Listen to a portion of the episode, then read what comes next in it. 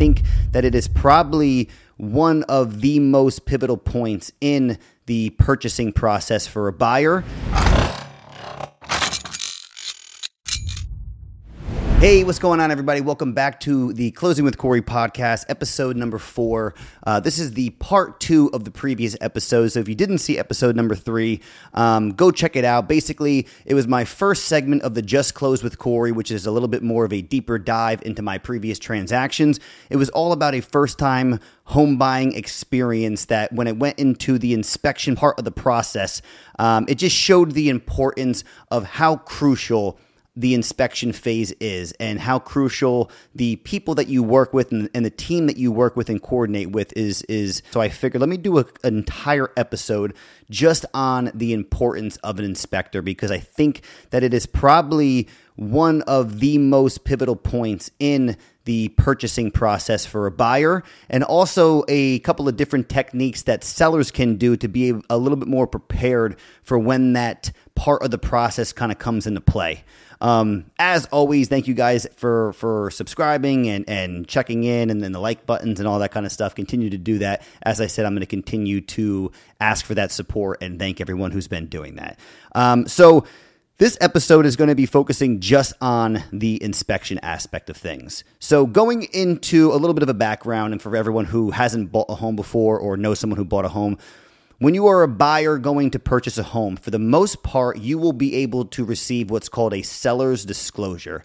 Um, the seller who is either living at the property or connected with that property is going to fill out a bunch of information. It's normally anywhere from seven to 11 pages, whatever the case is, disclosing all and any known issues with the property since they've lived there. Now, some properties won't have a seller's disclosure. A lot of the times you'll see that with like estate sales. So if somebody is selling a home um, that the owner of the home um, unfortunately passed away, and if they've never actually lived in the property before, they won't be required to fill out that form because, again, they haven't lived there to have any knowledge on the property. But for the most part, you're going to get a disclosure and you'll get this prior to submitting an offer. The, the reason why that's important is that we are taking that document and basically saying, okay, here is everything that we know about what's going on. Um, the reality of the situation is is that no home is going to be perfect. Um, a lot of homes are advertised as move-in ready, but I will guarantee that during the inspection phase for those homes, you can get you can get a report anywhere from 40 to 80 pages long of things that are wrong with the property that an inspector is going to see. Once after that happens, I'm going to try and really stick with my notes this time because again, I didn't last time and I went overboard. Um, once that happens, we are then able to submit an offer after we sign off on that disclosure, basically saying, hey, the seller took the time to fill this out. We reviewed it. Um, here's our initial just to be able to make sure that you guys know that we saw everything that you guys had disclosed to us before. Um, you know, I have had situations with inspections that buyers have been absolutely delighted with the inspection and they are extremely happy. And then I've had buyers leaving that inspection in basically in tears, knowing that this deal is most likely not going to work out for them. And I think that a obviously the property is going to be one of the biggest variables in that situation because you don't really know what's going on with the home until you get somebody in there. You're paying an inspector to tell you every single thing that is wrong with the property that you're about to purchase. So what I do is I send out a little notice to my buyers the day before or the morning of, and I basically just say, "Hey, listen, today's going to be a little bit of an anxious, uh, an anxiety-filled day, so." Let's just go in. Let's ask as many questions as we can. We want to make sure that we are sticking by the inspector as he's going through because a lot of the times as things are coming up, he'll be he or she will be able to say, "Hey, here, uh, you know, check this out. This may be something here," and you're able to ask questions. And the reason why that's so important is because then once you get that report, that full report, which is going to be anywhere again from 30, 40, 50 pages to 80 pages depending on the size of the home we are going to be able to already check off a lot of those pages because we've already spoke to the inspector and he or she already clarified on what some of those issues were that were be- being brought up. Now, an inspector it's a very very tough job because they need to disclose things in basically I don't want to really say a worst case scenario, but basically in a situation to where the worst probable outcome is likely. And normally, what they'll do in that situation when it comes down to plumbing or electrical or roofing or structural or any of those those uh, those big ticket items, they'll say, you know, um, refer to a licensed professional to further evaluate. You'll see that throughout an inspection all the time because at the end of the day, an inspector is a licensed professional, but but not in those very specific areas. So they have tremendous knowledge on homes.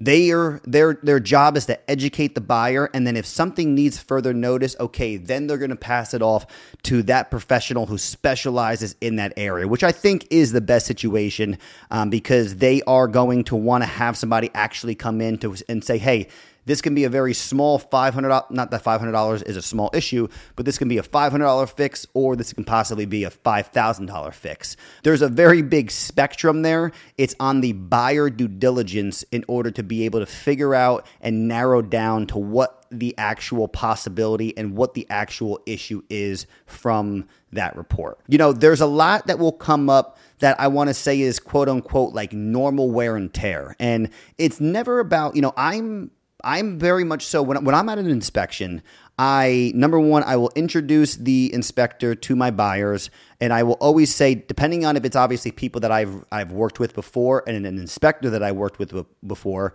um, I'll say, you know, so and so is going to be fantastic. Uh, I've worked with them before. They're going to go through the property, and again, in that pre-inspection kind of package, I'm I'm saying ask as many questions as you possibly can. Take notes whenever you possibly can. It's going to be a time for you to educate yourself on this house just to be able to make sure that you know everything that's going on.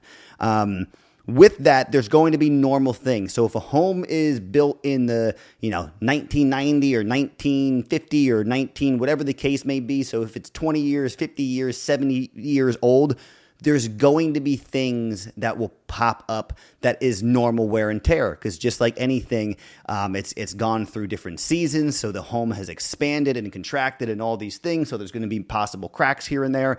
And then that's why it's going to be for us to evaluate those things and look into them and say hey is this a huge issue or is this going to be something that some spackle and some paint is going to be able to fix? I have on here that an inspector's job and what their actual description is going to be. And I put that it is to disclose any or all current or potential issues about the home that you are going to purchase.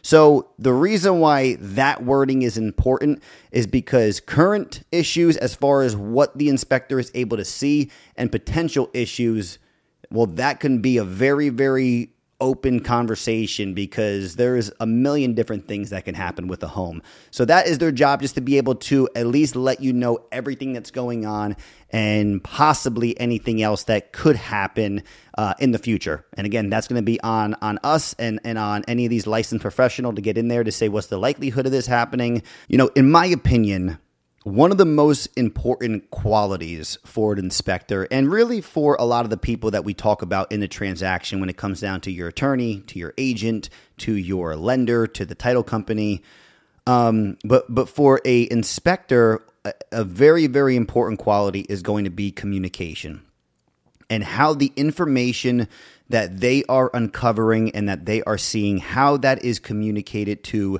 the buyer.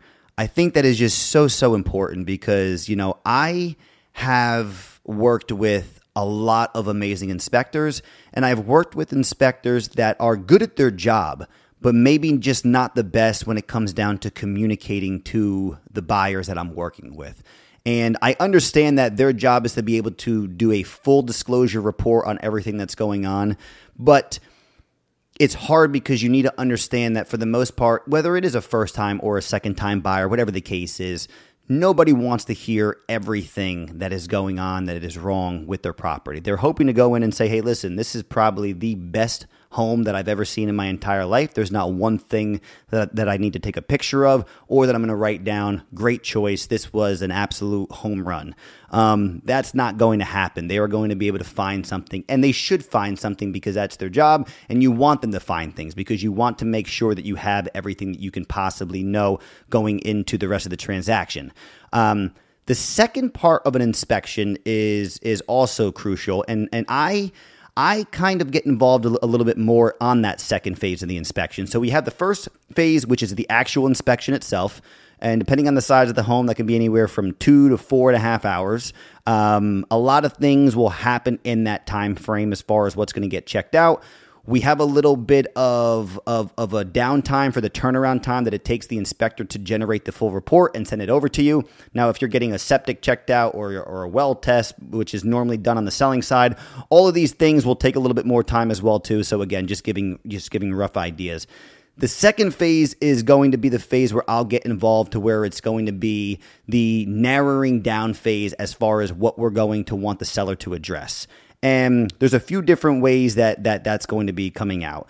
Now, if an inspection is very good, obviously the potential that you can ask for nothing in an inspection is is likely. I've had that happen before.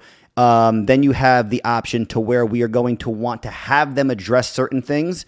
Uh, and then the option to where it's just so crazy that we're going to just want to kill the deal. And I've had all three of those happen. The most common one is the one in the middle, which is basically where we're going to narrow down that report and we're going to address we're going to send over to the seller what we want addressed and the way that we're going to send it over is going to be very calculated very very systematized in the sense of, uh, of what's the most important and not what's the least important, but what are things that we may be okay that the seller comes back and says, okay, well, we'll do this, this, and this, and this one, here's an explanation on that, whatever the case is. We want them to be, to be addressed, whether it's going to be where we further evaluate, uh, and then at that point, we can either have them fix certain things before the closing date or get a, a estimate on what these things are going to cost and possibly receive a credit uh, either at the closing or prior to closing. So then the buyer is able to address them themselves after closing. Um, a lot of the times, um, depending on what the preference is for for a buyer, I think it's always important just to get an estimate in, in general, just so the seller doesn't offer hundred dollars and it winds up being ten thousand dollars or something like that. To get a better idea as far as okay, it's around this ballpark, we'll be okay with this number. But those are the different the different scenarios and the different layouts. And that's where I kind of come involved a little bit more to make sure that they read through the report, they fully understand. If they don't, that communication aspect comes back into where it says, hey, reach back out to your inspector, ask questions about this, ask questions about that. That's the main goal for that. After that that process is done, we will send it over to the attorney. The attorney will make it nice and fancy, type it up, uh, and send it over to the seller's attorney. At that point, the seller's attorney shows it to the sellers. They they talk a little bit and they figure out what they're going to want to address. X, Y, and Z. And then uh, hopefully 90% of the time we come to a mutual agreement and then we move on and we're done with the inspection phase of the transaction. Just to kind of go back in and, and go through that just uh, a, a, tiny bit more. Uh, I talked in episode two when it came down to the importance of the team. And now we're kind of breaking down these members of the team and how crucial their roles are to the entire transaction itself. And I feel like even now doing this podcast and, and doing this episode, that inspector is is the, the, role of the inspector, especially on a buying side, is definitely going up a little bit in, in my in the regards to the importance of that that uh, position that the inspector plays. Only because it is just so crucial to have somebody that you can depend on um, to number one, do a, a fantastic job in letting you know what's going on with the property. And number two, disclosing every single thing that they can possibly find. And number three, communicating the best that they possibly can with the buyer. Now, on the other side of things, when it comes down to a seller, um, a pre listing inspection is something that I typically recommend. I think that it's great because it gives you a better idea as far as the potential of things that are going to come up. I've worked with a lot of sellers before that are like, hey, my house is great, my house is perfect, my house is this. And not to say that it is not great and it is not in an, an amazing condition. There may be things that you didn't even consider being an issue once an inspector gets in there and actually is just looking at it from a third party perspective to say, okay, someone's going to be able to come in, this is going to get, you know, um, checked off, this is going to get checked off, whatever, whatever and there may not be anything to address, but there may be at least an understanding of, okay, now we're prepared um, for maybe the unexpected if this, if this comes up in an inspection report. So, Long story short, an inspector's job is very, very difficult because you have a property that you need to go through and be as thorough as you, as you possibly can in a in a not very much, you know, uh, n- uh, not a, a, a long amount of time. And most likely, nine times out of 10, you're going to have it to where a buyer is going to really learn that property as they move in and as they are living there for weeks and months to come, that things are going to pop up.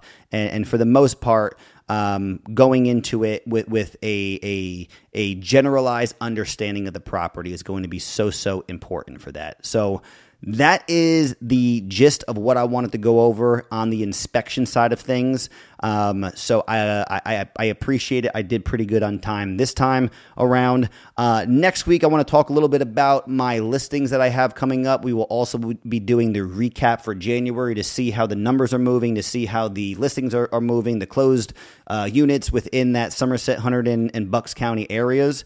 And we will be able to do a nice recap for next week. And then we will basically be into February where I got a bunch of stuff planned out. So as always, thank you guys so much for for listening. Thank you for watching. Uh, whatever uh, platform that you are on, please always remember to subscribe. I hope that everyone has an amazing week. Thank you.